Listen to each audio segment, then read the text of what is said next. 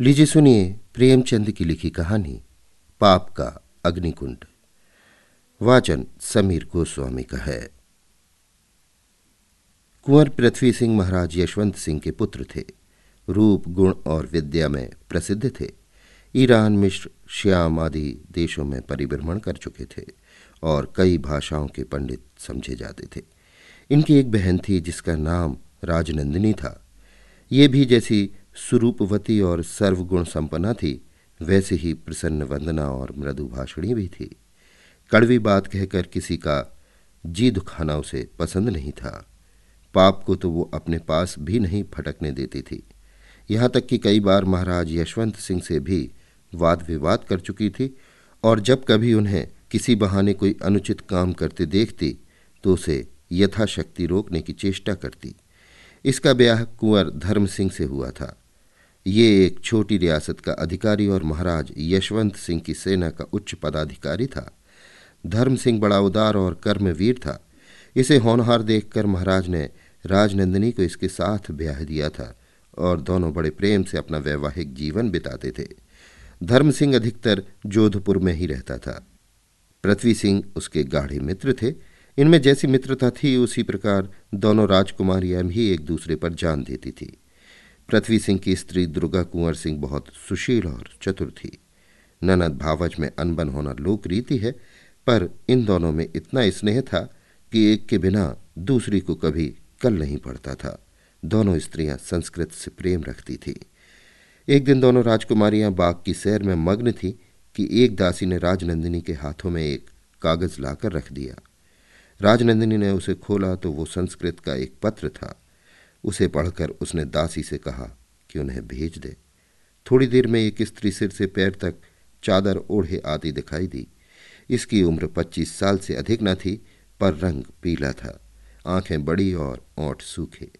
चाल ढाल में कोमलता थी और उसके डील डोल की गठन बहुत मनोहर थी। अनुमान से जान पड़ता था कि समय ने इसकी ये दशा कर रखी है। पर एक समय वो भी होगा जब ये बड़ी सुंदर होगी। इस स्त्री ने आकर चौखट चूमी और आशीर्वाद देकर फर्श पर बैठ गई। राजनंदिनी ने इसे सिर से पैर तक बड़े ध्यान से देखा और पूछा, तुम्हारा क्या नाम है? उसने उत्तर दिया, मुझे व्रज विलासनी कहते हैं। कहाँ रहती हो? यहाँ से तीन दिन की राह पर एक गाँव, विक्रम नगर है। वहाँ मेरा घर है। संस्कृत कहाँ पढ़ी हो? मेरे पिताजी संस्कृत के बड़े पंडित हैं। उन्होंने थोड़ी बहुत पढ़ा दी है। तुम्हारा ब्याह तो हो गया है ना? ब्याह का नाम सुनते ही विलासनी की आँखों से आँसू बहने लगे। वो आवाज़ संभाल कर बोली, इसका जवाब मैं फिर कभी दूँगी। मेरी राम कहानी बड़ी दुखमय है। उसे सुनकर आपको दुख होगा, इसलिए इस समय क्षमा कीजिए। आज से व्रज विलासनी वहीं रहने लगी। संस्कृत साहित्य में उसका बहुत प्रवेश था। वो राजकुमारियों को प्रतिदिन रोचक कविता पढ़कर सुनाती थी। उसके रंग, रूप और विद्या ने धीरे धीरे राजकुमारियों के मन में उसके प्रति प्रेम और प्रतिष्ठा उत्पन्न कर दी। यहाँ तक कि राजकुमारियों और व्रज विलासनी के बीच बड़ाई छुटाई उठ गई और वे सहेलियों की भांति रहने लगीं। कई महीने बीत गए। कुंवर पृथ्वी सिंह और धर्म सिंह दोनों महाराज के साथ अफ़गानिस्तान के मुहिम पर गए हुए थे। ये विरह की घड़ियाँ मेघदूत और रघुवंश के पढ़ने में कटी। विरज विलासनी को कालिदास के देवता से बहुत प्रेम था और वो उनके काव्यों की व्याख्या उत्तमता से करती और उसमें ऐसी बारीकियाँ निकालती कि दोनों राजकुमारियाँ मुग्ध हो जाती। एक दिन संध्या का समय था। दोनों राजकुमारियाँ फुलवाड़ी में सैर करने गईं तो देखा कि विरज विलासनी हरी हरी घास पर लेटी हुई है और उसकी आँखों से आँसू बह रहे हैं। राजकुमारियों के अच्छे बर्ताव और स्नेहपूर्ण बातचीत से उसकी सुंदरता कुछ चमक गई थी। इसके साथ अब वो भी राजकुमारी जान पड़ती थी, पर इन सब बातों के रहते भी वो बेचारी बहुधा एकांत में बैठकर रोया करती। उसके दिल पर ऐसी चोट थी कि उसे दम भर भी चैन नहीं लेने देती थी। राजकुमारियाँ उस समय उसे रोती देखकर बड़ी सहानुभूति के साथ उसके पास बैठ गईं। राजनंदिनी ने उसका सिर अपनी जांग पर रख लिया और उसके गुलाब से गालों को थपथपाकर कहा, सखी, तुम अपने दिल का हाल हमें ना बताओगी? क्या अब भी हम गैर हैं? तुम्हारा यूँ अकेले दुख की आग में जलना हमसे नहीं देखा जाता? व्रजविलासनी आवाज़ संभाल कर बोली, बहन, मैं अभाग्नि हूँ, मेरा हाल मत पूछो। राजनंदिनी, अगर बुरा ना मानो तो एक बात पूछो। व्रजविलासनी, क्या? कहो? राजनंदिनी वही जो मैंने पहले दिन पूछा था। तुम्हारा ब्याह हुआ है कि नहीं? व्रजविलासनी। इसका जवाब मैं क्या दूँ? अभी नहीं हुआ। राजनंदिनी, क्या किसी का प्रेम बाण हृदय में चुभा हुआ है? व्रजविलासनी, नहीं बहन, ईश्वर जानता है। राजनंदिनी तो इतनी उदास क्यों रहती हो? क्या प्रेम का आनंद उठाने को जी चाहता है? व्रजविलासनी नहीं दुख के सिवा मन में प्रेम को कोई स्थान ही नहीं। राजनंदिनी, हम प्रेम का स्थान पैदा करेंगे। व्रजविलासनी इशारा समझ गई और बोली, बहन, इन बातों की चर्चा न करो। राजनंदिनी, मैं अब तुम्हारा ब्याह रचाऊँगी। दीवान जयचंद को तुमने देखा है? विरजविलासनी आँखों में आँसू भरकर बोली, राजकुमारी, मैं व्रत धारणी हूँ। और अपने व्रत को पूरा करना ही मेरे जीवन का उद्देश्य है। प्रण को निभाने के लिए मैं जीती हूँ। नहीं तो मैंने ऐसी आफतें झेली हैं कि जीने की इच्छा अब नहीं रही। मेरे बाप विक्रमनगर के जागीरदार थे। मेरे सिवा उनके कोई संतान न थी। वे मुझे प्राणों से अधिक प्यार करते थे। मेरे लिए ही उन्होंने बरसों संस्कृत साहित्य पढ़ा था। युद्ध विद्या में वे बड़े निपुण थे और कई बार लड़ाइयों पर गए थे। एक दिन गोधुली बेला में जब गायें जंगल से लौट रही थी, मैं अपने द्वार पर खड़ी थी। इतने में एक जवान बाका पगड़ी बांधे, हथियार सजाए, झूमता आता दिखाई दिया। मेरी प्यारी मोहनी इस समय जंगल से लौटी थी और उसका बच्चा इधर कलोले कर रहा था। संयोगवश बच्चा उस नौजवान से टकरा गया। गाय उस आदमी पर झपटी। राजपूत बड़ा साहसी था। उसने शायद सोचा कि भागता हूँ तो कलंक का टीका लगता है। तुरंत तलवार में आन से खींच ली और वो गाय पर झपटा। गाय झल्लाई हुई तो थी ही, कुछ भी न डरी। मेरी आँखों के सामने उस राजपूत ने प्यारी गाय को जान से मार डाला। देखते देखते सैकड़ों आदमी जमा हो गए और उसको टेढ़ी सीधी सुनाने लगे। इतने में पिताजी भी आ गए। वे संध्या करने गए थे। उन्होंने आकर देखा कि द्वार पर सैकड़ों आदमियों की भीड़ लगी है। गाय तड़प रही है और उसका बच्चा खड़ा रो रहा है। पिताजी की आहट सुनते ही गाय कराहने लगी, और उनकी ओर उसने कुछ ऐसी दृष्टि से देखा कि उन्हें क्रोध आ गया। मेरे बाद उन्हें वो गाय ही प्यारी थी। वे ललकार कर बोले, मेरी गाय किसने मारी है? नौजवान लज्जा से सिर झुकाए सामने आया और बोला, मैंने। पिताजी, तुम क्षत्रिय हो? राजपूत। हाँ। पिताजी तो किसी क्षत्रिय से हाथ मिलाते? राजपूत का चेहरा तमतम गया। बोला, कोई क्षत्रिय सामने आ जाए। हज़ारों आदमी सामने खड़े थे, पर किसी का साहस न हुआ कि उस राजपूत का सामना करे। ये देखकर पिताजी ने तलवार खींच ली और वे उस पर टूट पड़े।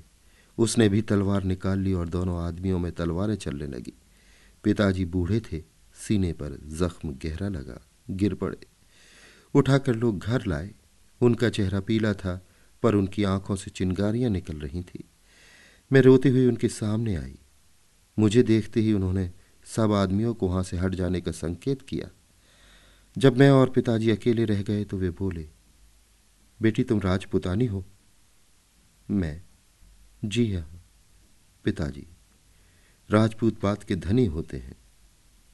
मैं, जी हाँ पिताजी, इस राजपूत ने मेरी गाय की जान ली है, इसका बदला तुम्हें लेना होगा। मैं आपकी आज्ञा का पालन करूँगी। पिताजी, अगर मेरा बेटा जीता तो मैं ये बोझ तुम्हारी गर्दन पर न रखता। मैं आपकी जो कुछ आज्ञा होगी मैं सिर आँखों से पूरी करूँगी। पिताजी, तुम प्रतिज्ञा करती हो? मैं, जी हाँ। पिताजी, इस प्रतिज्ञा को पूरी कर दिखाओगी? मैं, जहाँ तक मेरा वश चलेगा मैं निश्चय प्रतिज्ञा पूरी करूँगी। पिताजी, ये मेरी तलवार लो। जब तक तुम ये तलवार उस राजपूत के कलेजे में न भोंक दो, तब तक भोग विलास न करना। ये कहते कहते पिताजी के प्राण निकल गए। मैं उसी दिन से तलवार को कपड़े में छिपाए उस नौजवान राजपूत की तलाश में घूमने लगी। वर्षों बीत गए। मैं कभी बस्तियों में जाती, कभी पहाड़ों जंगलों की खाक छानती, पर उस नौजवान का कहीं पता न मिलता। एक दिन मैं बैठी हुई अपने फूटे भाग्य पर रो रही थी कि वही नौजवान आदमी आता हुआ दिखाई दिया। मुझे देखकर उसने पूछा, तू कौन है? मैंने कहा, मैं दुखिया ब्राह्मणी हूँ। आप मुझ पर दया कीजिए और कुछ खाने को दीजिए। राजपूत ने कहा अच्छा मेरे साथ आ। मैं उठ खड़ी हुई। वो आदमी बेसुध था। मैंने बिजली की तरह लपक कर कपड़ों में से तलवार निकाली और उसके सीने में झोंक दी। इतने में कई आदमी आते दिखाई पड़े। मैं तलवार छोड़कर भागी। तीन वर्ष तक पहाड़ों और जंगलों में छिपी रही। बार बार जी में आया कि कहीं डूब मरूं पर जान बड़ी प्यारी होती है। न जाने क्या क्या मुसीबतें और कठिनाइयाँ भोगनी हैं जिनके भोगने को अभी तक जीती हूँ। अंत में जब जंगल में रहते रहते जी उगता गया तो जोधपुर चली आई। यहाँ आपकी दयालुता की चर्चा सुनी। आपकी सेवा में आ पहुँची और तब से आपकी कृपा से मैं आराम से जीवन बिता रही हूँ। यही मेरी राम कहानी है। राजनंदिनी ने लंबी सांस लेकर कहा, दुनिया में कैसे कैसे लोग भरे हुए हैं? खैर, तुम्हारी तलवार ने उसका काम तो तमाम कर दिया। विरज विलास ने कहाँ बहन? वो बच गया, जख्म ओछा पड़ा। उसी शक्ल के एक नौजवान राजपूत को मैंने जंगल में शिकार खेलते देखा था। नहीं मालूम वो था या और कोई, शक्ल बिल्कुल मिलती थी। कई महीने बीत गए। राजकुमारियों ने जब से विरज विलासनी की राम कहानी सुनी है, उसके साथ वे और भी प्रेम और सहानुभूति का बर्ताव करने लगी हैं। पहले बिना संकोच कभी कभी छेड़छाड़ हो जाती थी, पर अब दोनों हरदम उसका दिल बहलाया करती हैं। एक दिन बादल घिरे हुए थे। राजनंदिनी ने कहा, आज बिहारी लाल की सत्सई सुनने को जी चाहता है। वर्षा ऋतु पर उसमें बहुत अच्छे दोहे हैं। दुर्गा कुंवरी, बड़ी अनमोल पुस्तक है। सखी, तुम्हारी बगल में जो अलमारी रखी है, उसी में वो पुस्तक है। जरा निकालना। विरज विलासनी ने पुस्तक उतारी और उसका पहला पृष्ठ खोला था कि उसके हाथ से पुस्तक छूट कर गिर पड़ी। उसके पहले पृष्ठ पर एक ऐसी तस्वीर लगी हुई थी। वो उसी निर्दयी युवक की तस्वीर थी जो उसके बाप का हत्यारा था। विरज विलासनी की आँखें लाल हो गई, त्योरी पर बल पड़ गए।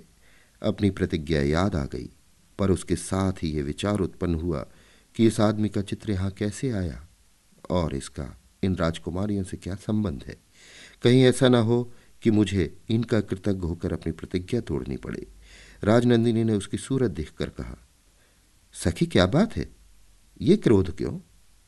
विरज विलास ने सावधानी से कहा, कुछ नहीं, न जाने क्यों चक्कर आ गया था।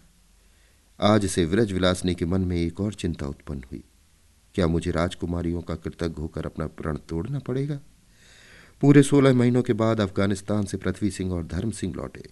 बादशाह की सेना को बड़ी बड़ी कठिनाइयों का सामना करना पड़ा। बर्फ़ अधिकता से पड़ने लगी। पहाड़ों के दर्रे बर्फ़ से ढक गए। आने जाने के रास्ते बंद हो गए। रसद के सामान कम मिलने लगे। सिपाही भूखों मरने लगे। अब अफगानों ने समय पाकर रात को छापे मारने शुरू किए। आखिर शहजादे मुहीउद्दीन को हिम्मत हार कर लौटना पड़ा। दोनों राजकुमार ज्यो ज्यो जोधपुर के निकट पहुँचते थे उत्कंठा से उनके मन उमड़ आते थे। इतने दिनों के वियोग के बाद फिर भेंट होगी। मिलने की तृष्णा बढ़ती जाती है। रात दिन मंजिल काटते चले आते हैं। पर फिर भी मिलने की खुशी में जख्मों की तकलीफ़ भूले हुए हैं। पृथ्वी सिंह दुर्गा कुंवरी के लिए एक अफगानी कटार लाए हैं। धर्म सिंह ने राजनंदिनी के लिए कश्मीर का एक बहुमूल्य शाल जोड़ा मोल लिया है। दोनों के दिल उमंग से भरे हुए हैं। राजकुमारियों ने जब सुना कि दोनों वीर वापस आते हैं तो वे फूले अंगोना समाई। श्रृंगार किया जाने लगा। मांगे मोतियों से भरी जाने लगीं। उनके चेहरे खुशी से दमकने लगे। इतने दिनों के विछोह के बाद फिर मिलाप होगा। खुशी आँखों से उबली पड़ती है। एक दूसरे को छेड़ती है और खुश होकर गले मिलती है। अगहन का महीना था। बरगद की डालियों में मूँगे के दाने लगे हुए थे। जोधपुर के किले से सलामियों की धनगरज आवाज़ें आने लगीं। सारे नगर में धूम मच गई कि कुंवर पृथ्वी सिंह सकुशल अफ़गानिस्तान से लौट आए। दोनों राजकुमारियाँ थाली में आरती का सामान लिए दरवाजे पर खड़ी थी। पृथ्वी सिंह दरबारियों के मुजरे लेते हुए महल में आए। दुर्गा कुंवरी ने आरती उतारी और दोनों एक दूसरे को देखकर खुश हो गए। धर्म सिंह भी प्रसन्नता से ऐंठते हुए अपने महल में पहुँचे, पर भीतर पैर रखने न पाए थे कि छींक हुई कि बाई आँख फड़कने लगी। राजनंदिनी आरती का थाल लेकर लपकी। पर उसका पैर फिसल गया और थाल हाथ से छूट कर गिर पड़ा। धर्म सिंह का माथा ठनका और राजनंदिनी का चेहरा पीला हो गया। ये असगुन क्यों? व्रजविलासनी ने दोनों राजकुमारों के आने का समाचार सुनकर उन दोनों को देने के लिए दो अभिनंदन पत्र बनवा रखे थे। सवेरे जब कुंवर, पृथ्वी सिंह, संध्या आदि नित्य क्रिया से निपट कर बैठे तो वो उनके सामने आई और उसने एक सुंदर कुश की चंगेली में अभिनंदन पत्र रख दिया। पृथ्वी सिंह ने उसे प्रसन्नता से ले लिया। कविता यद्यपि उतनी बढ़िया न थी, पर वो नई और वीरता से भरी हुई थी। वे वीर रस के प्रेमी थे, उसको पढ़कर बहुत खुश हुए और उन्होंने मोतियों का हार उपहार दिया। विरजविलास ने यहाँ से छुट्टी पाकर कुंवर धर्म सिंह के पास पहुँची। वे बैठे हुए राजनंदिनी को लड़ाई की घटनाएँ सुना रहे थे, पर ज्यों ही विरजविलासनी की आँख उन पर पड़ी, वो सन्न होकर पीछे हट गई। उसको देखकर धर्म सिंह के चेहरे का भी रंग उड़ गया। होठ सूख गए और हाथ पैर सनसनाने लगे। व्रजविलासनी तो उल्टी पाँव लौटी, पर धर्म सिंह ने चार पाई पर लेटकर दोनों हाथों से मुँह ढक लिया। राजनंदिनी ने यह दृश्य देखा और उसका फूल सा बदन पसीने से तर हो गया। धर्म सिंह सारे दिन पलंग पर चुपचाप करवटे बदलते रहे। उनका चेहरा ऐसा कुमला गया जैसे वे बरसों के रोगी हों। राजनंदिनी उनकी सेवा में लगी हुई थी। दिन तो यों कटा, रात को कुंवर साहब संध्या ही से थकावट का बहाना करके लेट गए। राजनंदिनी हैरान थी कि माजरा क्या है। व्रजविलास ने इन्हीं के खून की प्यासी है। नहीं नहीं, ऐसा नहीं हो सकता। वो यद्यपि चाहती है कि अपने भावों से उनके मन का बोझ हल्का करे, पर नहीं कर सकती। अंत में नींद ने उसको अपनी गोद में ले लिया। रात बहुत बीत गई है। आकाश में अंधेरा छा गया है। सारस की दुख से भरी बोली कभी कभी सुनाई दे जाती है और रह रह कर किले के संतरियों की आवाज़ कान में आ पड़ती है। राजनंदिनी की आँखें का एक खुली तो उसने धर्म सिंह को पलंग पर न पाया। चिंता हुई।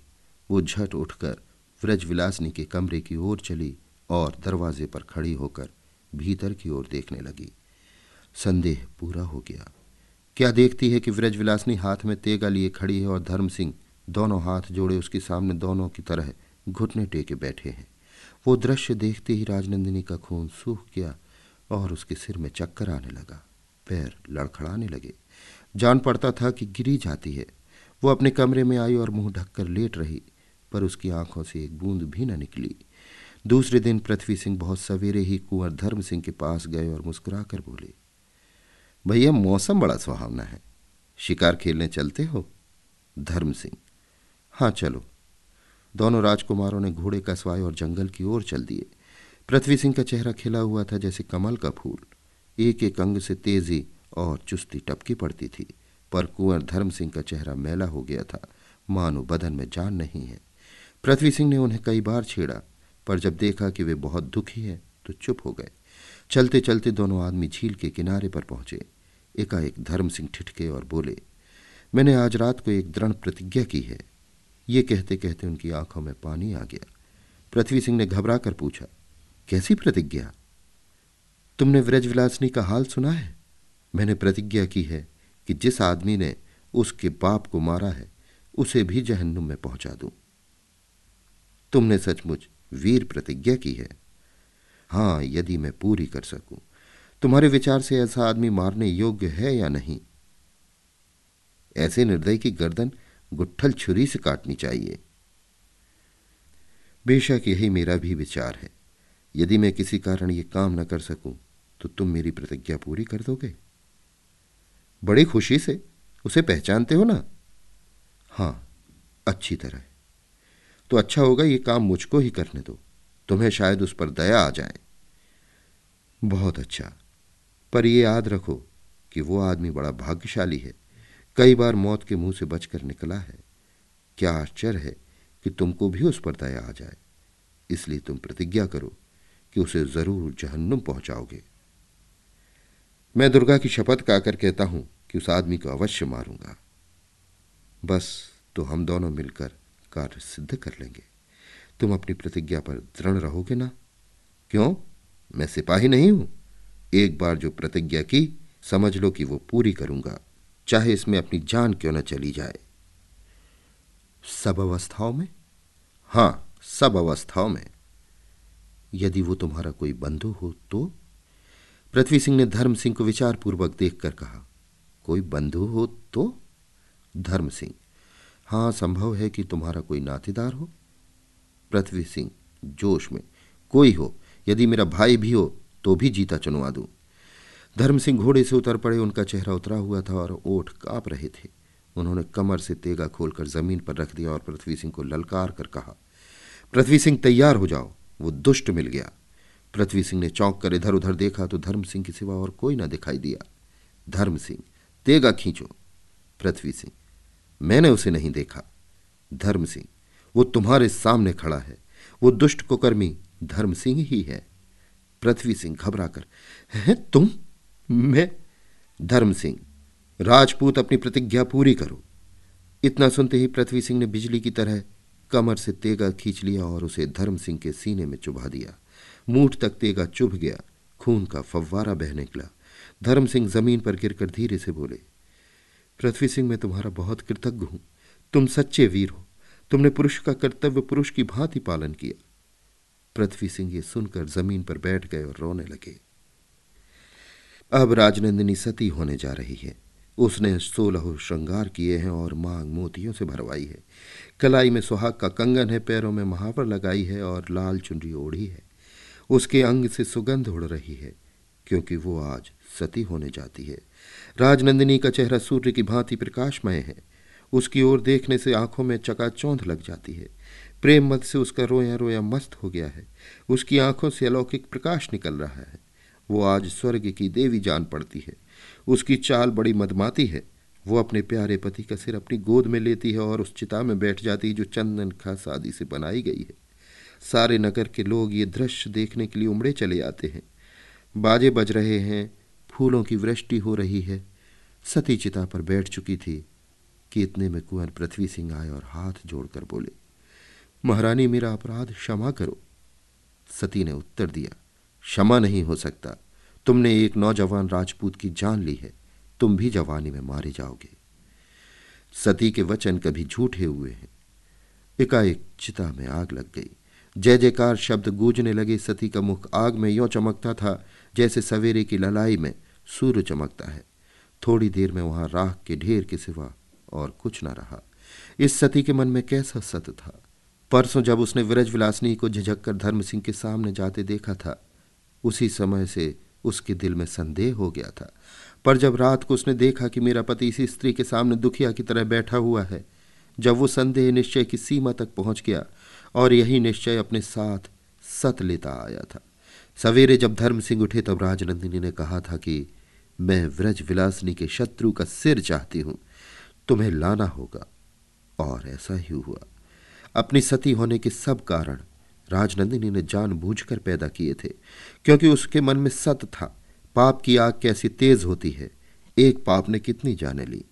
राजवंश गया, सती का वचन सच हुआ। सत के सप्ताह के भीतर पृथ्वी सिंह दिल्ली में कत्ल किए गए और दुर्गा कुमारी सती हो गई। अभी आप सुन रहे थे प्रेमचंद की लिखी कहानी, पाप का अग्निकुंड। वाचन समीर गोस्वामी का था।